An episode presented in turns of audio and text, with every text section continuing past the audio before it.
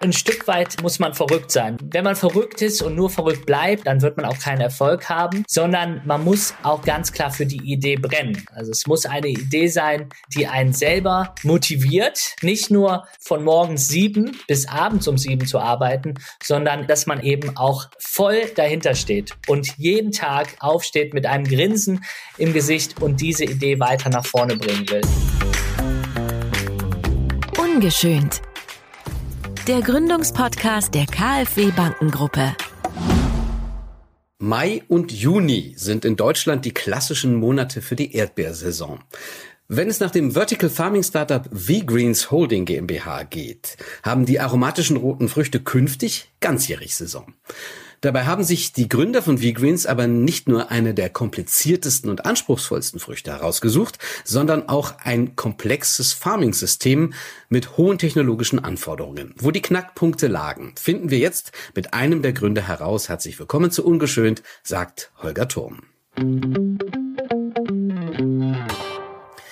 Ich begrüße Dr. Kaspar Krampe, Co-Gründer der V-Greens Holding GmbH. Hallo, Herr Dr. Krampe. Hallo, Herr Turm. Vielen Dank, dass ich da sein kann. Ja, sehr gern. Haben Sie und Ihre drei Mitgründer alle einen grünen Daumen oder woher kommt Ihre Begeisterung für Vertical Farming? ja, das ist, das ist sehr nett. Also den grünen Daumen, den hatten mit Sicherheit noch nicht alle. Also einer unserer Mitgründer, der hat den sicherlich. Das ist der äh, Dr. Stefan Hay, der in dem Fall auch Biologe ist. Und dieser hat den grünen Daumen äh, mehr oder weniger mitgebracht. Wir anderen sind aber in gewisser Weise alle ganz fasziniert von eben diesem datengetriebenen Vertical Farming und haben uns eigentlich dieser nachhaltigen Idee verschrieben. Und dadurch kam natürlich dann auch der, sage ich mal, die, der grüne Daumen hinterher. Bevor wir das mit Nachhaltigkeit näher beleuchten, wie haben Sie sich denn gefunden? Wer hatte die Idee zu der Gründung und waren Sie dann alle gleich Feuer und Flamme dafür? Die, die Idee äh, für die Gründung, die obliegt ganz klar bei äh, Klaas Ahrens. Der hatte damals in seiner Tätigkeit bei Amazon die Idee und, und auch das Verlangen danach, unbedingt was Eigenes zu machen, was äh, in dem Fall eben auch einen größeren Sinn verfolgt. Und kam dann auf die Idee des Vertical Farmings, weil es da doch auch viele technische Aspekte, wo er sich sehr wohlfühlt, verbindet und gleichzeitig eben diese Nachhaltigkeitsaspekte. Und dann hatte er den Max Hartmann ähm, direkt angerufen und ihm von der Idee erzählt. Und dann haben die zwei überlegt, na, was braucht's denn noch, wenn man so ein Vertical Farming Startup dann auch aufbauen will? Und da haben die sich gesagt, ein Biologe wäre nicht schlecht. Und dann kam der Stefan an Bord ähm, mit all seiner Expertise und kurz danach kam dann auch die Verbindung zu mir. Äh, und zwar haben Max und ich zusammen ähm, promoviert. Und ich bin dann weitergezogen nach Wageningen an die Universität, wo Nachhaltigkeit auch eine ganz große Rolle spielt. Und er hatte mir von der Idee erzählt und auch ich war natürlich direkt Feuer und Flamme, sodass wir gesagt haben, hey, lass uns loslegen. Was hat Sie jetzt so konkret an dieser Idee begeistert? Es ist ganz klar, ähm, dass sich hier im Prinzip verschiedene Themenbereiche vereinen lassen. Das ist eben zum einen die Nachhaltigkeit und ich selber äh, bin ähm, auch Vater geworden und in dem Moment, wo man Vater wird, glaube ich, verschieben sich in gewisser Weise auch nochmal die, die Präferenzen ein Stück weit. Ähm, und da habe ich ganz klar gesehen, so wie wir aktuell eben auch wirtschaften, können wir eigentlich nicht weiter wirtschaften. Und wir brauchen hier wirklich einen radikalen Schnitt. Und der funktioniert nur über Innovation. Und wir sind an einem Punkt angelangt, glaube ich, wo wir jetzt mit unserer ganzen Technologie, die wir entwickelt haben, wirklich diese radikalen ja, Veränderungen im System Ernährung oder im System Food, würde ich es mal nennen, wie wir das Ganze eben auch verändern können. Und äh, wenn das nicht jetzt der Zeitpunkt ist, dann weiß ich auch nicht wann. Und das hat mich persönlich ganz klar auch getrieben, eben da auch einen Einfluss zu haben, Impact zu haben auf eben die zukünftige Entwicklung der Ernährungsproduktion. Wir wollen V-Greens zunächst einmal vorstellen, damit wir wissen, worum es geht und dann erfahren, wo die Herausforderungen lagen, technologisch, biologisch und auch finanziell. Die Erdbeere ist die Königsklasse unter den Früchten. Kompliziert zu kultivieren braucht sie ideale Rahmenbedingungen, aber sie wirft auch ganzjährig Früchte ab. Darum haben sich die Gründer des Vertical Farming Startups V-Greens, Klaas Ahrens, Stefan Hay, Maximilian Hartmann und Kaspar Krampe auch auf die süße rote Frucht konzentriert. Sie wollten nichts Geringeres als das Fünf-Sterne-Hotel für die Erdbeere schaffen. In mehrstöckigen, hermetisch abgeschlossenen Farmen versuchen die Startup-Gärtner in einem sogenannten hydroponischen System mit geschlossenen Wasserkreisläufen unter Einsatz von Daten und künstlicher Intelligenz die bestmöglichen Bedingungen zu schaffen. Die Erdbeeren reifen in Nährlösungen rund um die Uhr, bei idealer Temperatur, Belichtung und Bewässerung. Die Bestäubung übernehmen Hummeln. Schädlinge werden natürlich bekämpft, zum Beispiel mit Marienkäfern. Noch ist die Ernte überschaubar und die Technologie sehr energie- und kostenintensiv. Aber die V-Greens-Gründer streben größere, vollautomatisierte Farmen mit höherem Ertrag bei geringeren Kosten und geringerem Energieverbrauch an. Ja, Herr Dr. Krampe, wieso ist diese Erdbeere denn so kompliziert? Das ist eine sehr gute Frage, die Erdbeere, das kann man, glaube ich, mit Fug und Recht behaupten, ist ganz klar die Champions League des Vertical Farming Anbaus. Und zwar ist es so, dass die Erdbeere eine recht komplizierte Pflanze ist zu kultivieren. Ähm, hier gibt's ganz verschiedene biologische Einflussfaktoren, die eine Rolle spielen. Das Gute ist aber wiederum, dass wir, wie erwähnt, eben diesen datengetriebenen Ansatz verfolgen und wir in unserer Vertical Farm die im Prinzip ein, kann man sich so vorstellen, hermetisch abgeriegelter Raum ist, alle Parameter, die eben wichtig sind für die Pflanze, kontrollieren können. Das heißt, wir können wirklich gucken, dass es der Pflanze so gut geht wie möglich, um eben auch den gewünschten Ertrag zu eben auch der gewünschten Qualität immer liefern zu können. Inwiefern unterscheidet sich denn Ihr Vertical Farming von schon bestehenden Konzepten? Wo liegt Ihr USP? Sieht man jetzt mal davon ab, dass Sie sich für die Erdbeere entschieden haben. Mhm. Der USP liegt ganz klar darin, dass wir eben eine Farm entwickeln, die datengetrieben ist. Das heißt, wir sammeln konstant Daten, die wir wieder aufbereiten und dann eben weiterentwickeln. Das heißt, die Grundidee ist wirklich ein Vertical Farming System zu entwickeln, was mehr oder weniger universell einsetzbar ist und was bestimmte Parameter, äh, die wir in dieses System eingeben, auch erfüllt und anhand diesen Parametern eben auch bestimmte Output Variablen ausspucken. In dem Fall sind es Erdbeeren, ähm, die eben dann zum Beispiel einer gewissen Qualität entsprechen. Wir versuchen zu optimieren, inwieweit wir eben Energie hinzufügen ähm, müssen oder vielleicht teilweise eben auch wegnehmen müssen. Also im Endeffekt kann man sich so vorstellen, ein Algorithmus oder äh, eine künstliche Intelligenz, die eben sehr adaptiv auf bestimmte Umgebungsfaktoren reagiert. Können wir das mal vielleicht etwas konkreter machen? Was sind denn das für Daten, die da gesammelt und ausgewertet werden? Oder auf welche Daten reagiert denn die künstliche Intelligenz? Und wo liegen da die technologischen Herausforderungen? Die Herausforderungen liegen im Prinzip zum einen daran, dass man erstmal valide Daten ähm, sammeln muss. Und diese Daten, um das konkret zu machen, die liegen zum Beispiel in den Umweltfaktoren, die liegen aber auch, und das ist auch wichtig zu verstehen, zum Beispiel in der Nährstofflösung und wie diese zusammengesetzt wird. Wir reden hier über ein hydroponisches System, so nennt man das, und das ist eigentlich ein wasserbasiertes System. Das bedeutet, dass in unserer Vertical Farm die Pflanzen nicht in Erde stehen, sondern eben in einem Wasserfluss stehen, der konstant durchgepumpt wird. Und auch diese Daten werden eben konstant auch mit Sensorik. Die Sensorik kann man sich so vorstellen, ist im Prinzip in der ganzen Farm überall verteilt und wir messen zum Beispiel den CO2-Gehalt, aber wir messen eben auch die Zusammensetzung, in dem Fall der Nährstofflösung. Zudem betrachten wir natürlich auch die Pflanze an sich und wie entwickelt sich die Pflanze in eben verschiedenen ähm, Stadien und inwieweit haben diese Einflussfaktoren eben einen Einfluss auf die Pflanze.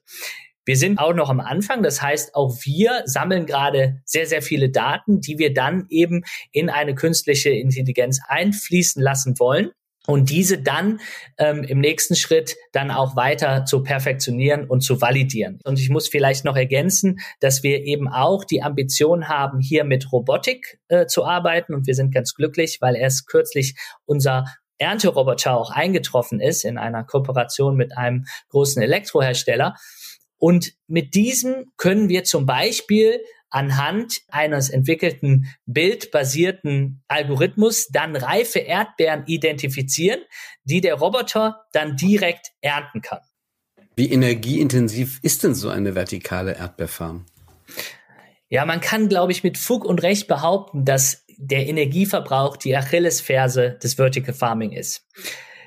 Wenn wir wirklich Erfolg haben wollen auf lange Sicht und Vertical Farming wirklich eine Lösung auch für unser nicht nachhaltige Lebensmittelproduktion ist, dann müssen wir da Lösungen finden. Man kann sich das so vorstellen, dass ungefähr allein für das Kühlen der Farm ungefähr 60 Prozent ähm, der Energie draufgeht und für den Rest, und das sind in dem Fall ungefähr dann nochmal 30 Prozent, die durch das Licht draufgehen, dann sind wir schon bei 90 Prozent. Und die letzten zehn sind natürlich noch die Sensorik und die Technik, die auch noch, noch da ist, dass das im Prinzip den Großteil der Energie frisst. Also das heißt, wir müssen hier ganz klar auch nach Lösungen suchen. Ähm, dessen sind wir uns natürlich bewusst und das treiben wir auch gerade aktiv voran. Wie sind Sie denn anfangs vorgegangen? Haben Sie da erstmal eine, eine Prototypenfarm entwickelt oder wie viele Farmen haben Sie gebaut?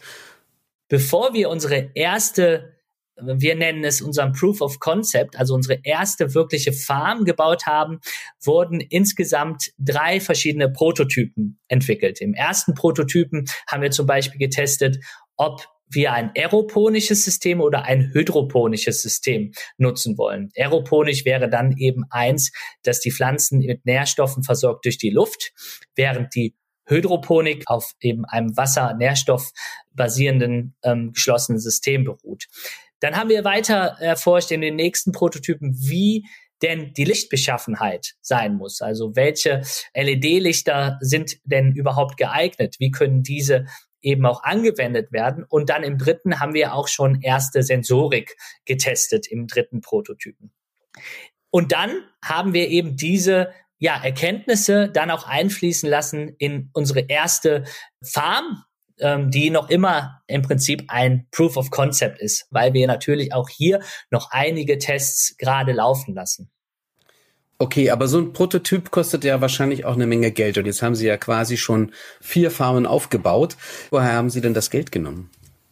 Da reden wir tatsächlich über große Investitionssummen, zumindest im Vergleich vielleicht zu einem mehr digitalen Startup, weil wir natürlich auch eine große Hardware-Komponente haben. Das heißt, die Farm selber und auch die Prototypen müssen natürlich aus Material gebaut werden. Wir brauchen bestimmte Sensorik, die im Prinzip auch unsere Daten dann generiert. Und das Ganze hat tatsächlich relativ viel Geld gekostet. Wir haben als Gründer da in dem Fall zusammengeworfen und haben ja einen doch höheren sechsstelligen Betrag ähm, auch investiert, um eben überhaupt diese Prototypen dann auch zu entwickeln und eben da auch weiterzukommen. Das heißt, wir haben im Prinzip das Prototyping so wie die erste Farm alleine gebootstrapped. Wir haben unser privates Vermögen da reingesteckt und da wir ja hier auch im, im Podcast ungeschönt sind, darf man das, glaube ich, auch ganz klar sagen. Das hat uns auch zum Teil wirklich ans Limit gebracht. Und zwar deswegen, weil äh, mit der Ausnahme von mir, der ja noch an der Universität tätig ist, alle anderen Mitgründer, das heißt Klaas, Stefan und Max ihre Jobs aufgegeben haben und all ihr Geld im Prinzip in die Hand genommen haben und in dieses Startup und in unsere Idee investiert haben. Was natürlich ein wahnsinniges Commitment ist, wenn man das mal so äh, sagen darf und gleichzeitig natürlich auch dazu geführt hat, dass es wirklich an einigen Ecken sehr, sehr, sehr eng wurde, so dass wir dann auch froh waren, dass wir dann unsere erste Pre-Seed-Phase closen konnten. Das heißt, Sie haben einen Investor gefunden. Genau, wir haben ein äh, Investor-Konsortium gefunden und dieses hat dann mit Risikokapital, das heißt, wir haben eben Anteile unserer Firma eben abgegeben, dann in uns investiert. Wie muss man denn gestrickt sein, wenn man anfangs zwar von einer Idee überzeugt ist, aber nicht weiß, wegen der technologischen Herausforderungen, ob es klappt, dass man da sein ganzes Vermögen und seinen Job dafür aufgibt? Ja, das, das, das ist eine sehr gute Frage. Ich glaube, man braucht ein Stück weit, äh, muss man verrückt sein wahrscheinlich, wenn man drüber nachdenkt. Es ist aber was anderes, weil wenn man verrückt ist und nur verrückt bleibt, ich glaube, dann, dann wird man auch keinen Erfolg haben, sondern man muss auch ganz klar für die Idee brennen. Also es muss eine Idee sein, die einen selber motiviert, eben auch nicht nur von morgens sieben bis abends um sieben zu arbeiten, sondern dass man eben auch wirklich voll dahinter steht und jeden Tag aufsteht mit einem Grinsen im Gesicht und diese Idee weiter nach vorne bringen will. Und ich glaube, das ist auch das, was uns alle vereint. Ähm, neben, und das ist auch ein ganz wichtiger Punkt, den ich äh, wahrscheinlich jetzt auch zu Genüge gesagt habe, aber es ist mir trotzdem wichtig, das nochmal zu, zu benennen, neben der Tatsache, dass uns eben auch die Idee antreibt, wirklich einen nachhaltigen Einfluss zu haben auf die Art und Weise, wie wir unsere Lebensmittel produzieren.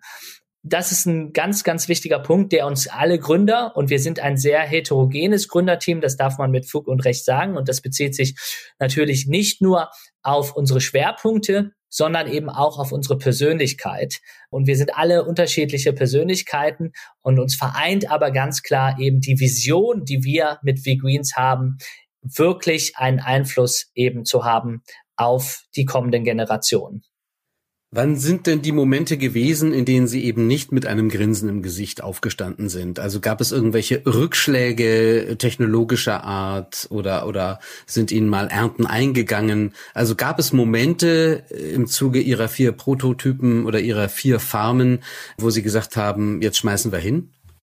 Ja, absolut. Die gab es definitiv. Ähm, es gab doch wirklich einige äh, Rückschläge und ähm, ja, ich glaube, die kann man ganz gut auch ordnen, diese Rückschläge im, in die Bereiche Technologie, Public Relations beziehungsweise eher so Zuliefererprobleme und natürlich auch die Probleme, die mit einer Finanzierung einhergehen.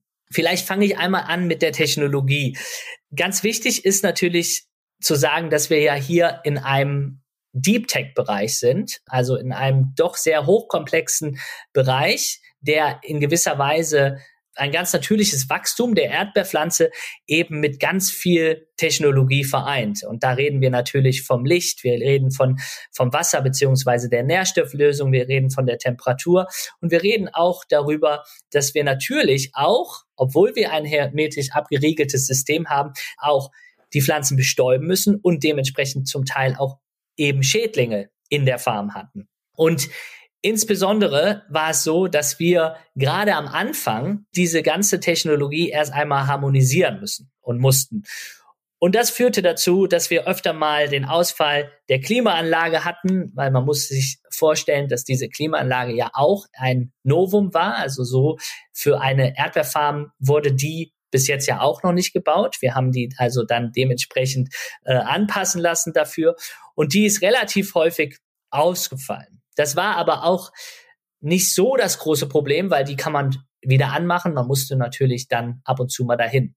Ein größeres Problem war zum Beispiel, dass der Sensor, der das Wasser am untersten Punkt der Farm wieder nach oben pumpt, dass der manchmal Fehlermeldungen hatte.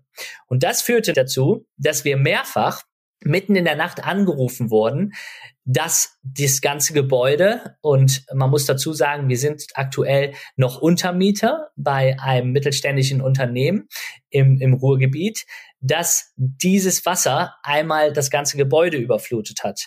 Was natürlich dazu führte, dass wir dann ja in wirklich Hauruck-Aktionen schnell hingehen mussten, das Problem fixen mussten und vor allem das Wasser wieder einsammeln mussten. Das sind so wirkliche Dinge, die kamen oft vor. Ein weiterer Punkt ist ganz klar auch die Schädlingsbekämpfung. Und das gehört ja auch zu unserer Nachhaltigkeitsphilosophie oder unserer Nachhaltigkeitsvision, dass wir eben kein Pestizide einsetzen.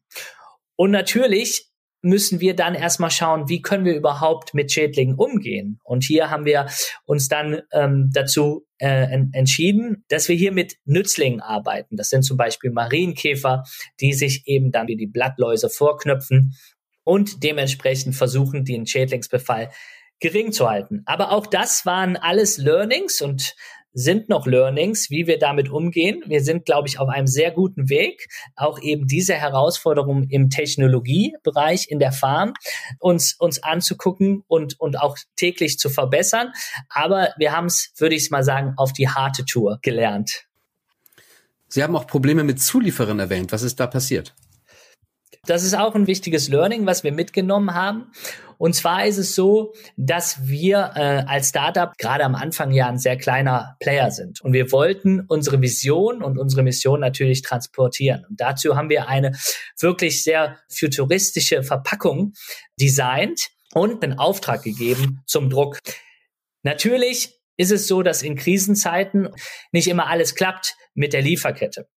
Und so war es auch der Fall, dass unser Zulieferer nicht das einhalten konnte, was er uns versprochen hat. Wir haben unsere Ressourcen nochmal gebündelt und dann wirklich ich glaube, insgesamt wahrscheinlich 20 verschiedenen Druckereien in der Region angeschrieben, unsere äh, Druckfahne gezeigt und gesagt, wie schnell könnt ihr diese liefern.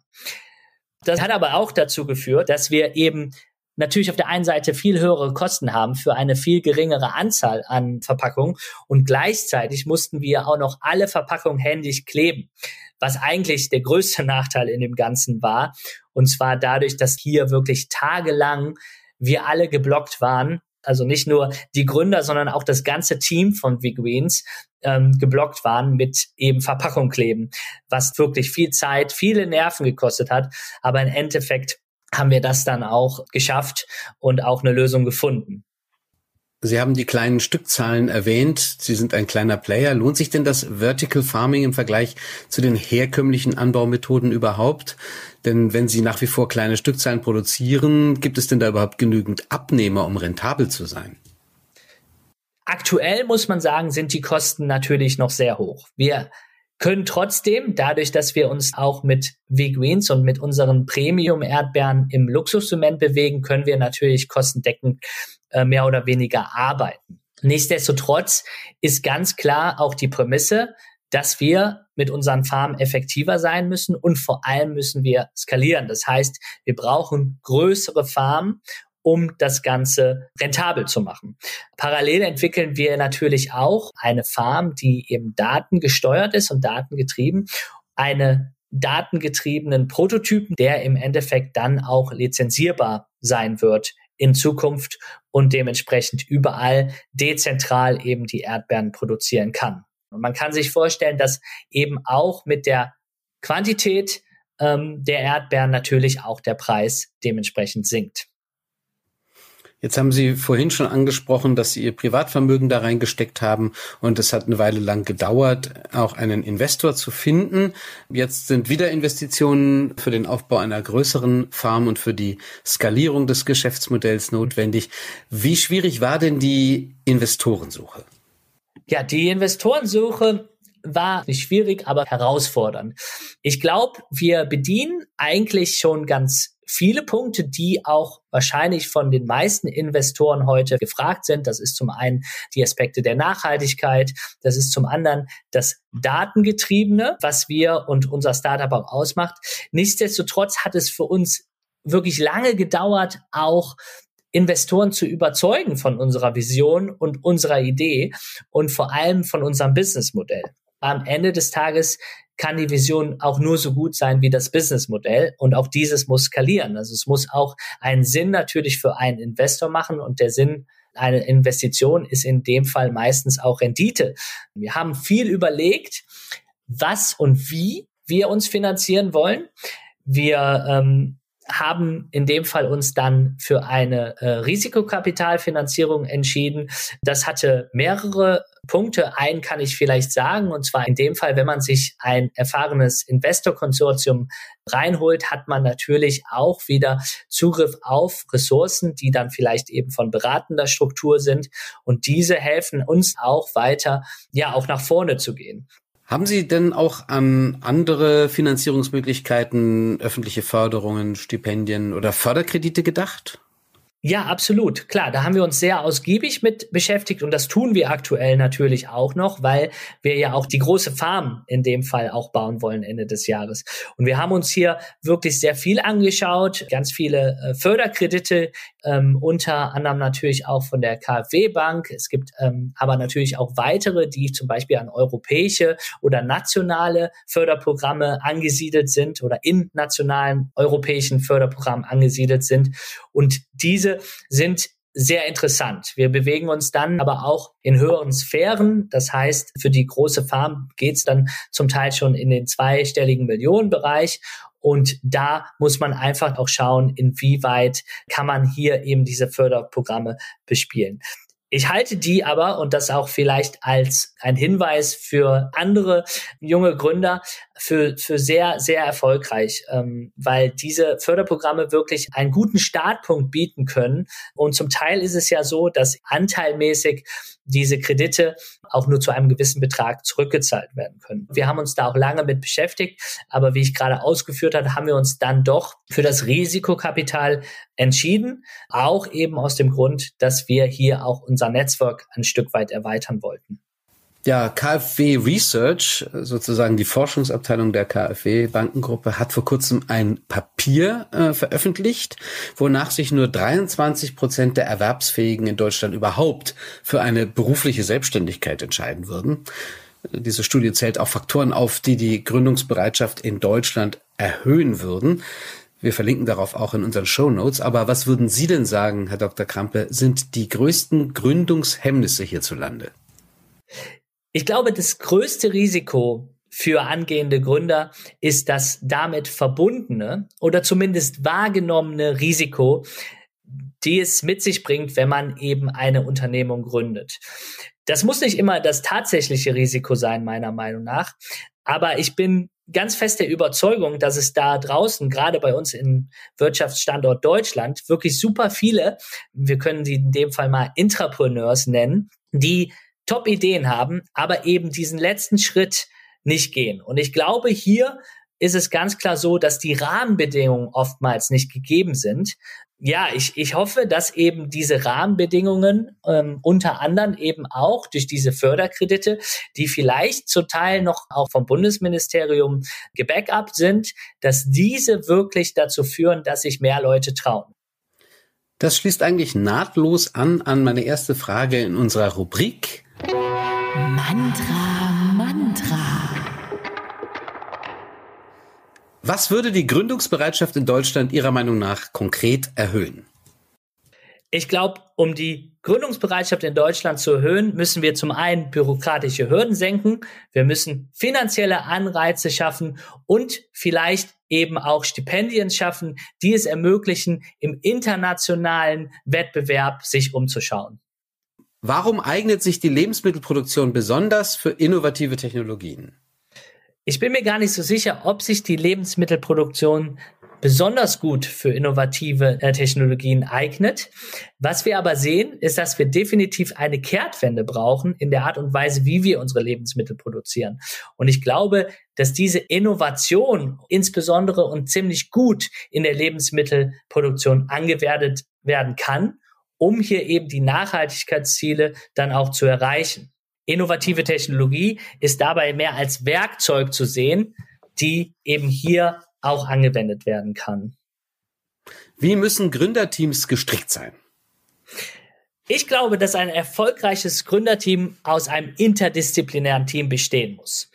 Dies zum einen in Bezug auf die Kernkompetenzen, aber auch natürlich in Bezug auf die Persönlichkeiten. Also es müssen bestimmte Reibungspunkte entstehen, denn nur so kann man wirklich neue, innovative Ideen schaffen und vor allem auch diskutieren.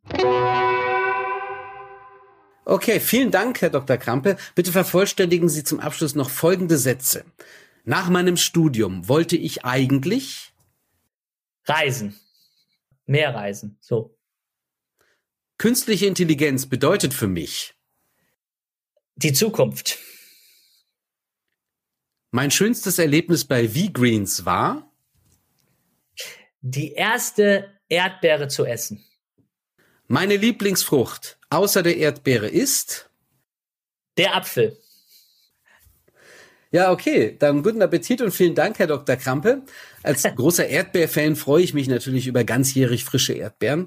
Noch dazu, wenn sie nachhaltig erzeugt worden sind. Viel Erfolg mit V-Greens und Grüße an Ihre drei Mitgründer. Vielen Dank, Herr Turm. Hat mich sehr gefreut, hier zu sein. Auch in der kommenden Folge stellen wir eine nachhaltige Gründung vor. Die Firma Traceless ist ein Bioökonomieunternehmen, das eine nachhaltige Alternative zu Kunststoffen auf Basis von natürlich existierenden Biopolymeren entwickelt hat. Plastikfrei und aus den Rückständen der Agrarindustrie. Begeben Sie sich mit uns auf die Spuren von Traceless in der kommenden Folge von Ungeschönt. Ungeschönt der Gründungspodcast der KfW Bankengruppe. Jetzt abonnieren. Mehr Infos zu Fördermöglichkeiten auf kfw.de slash gründen oder kfw.de slash Nachfolge.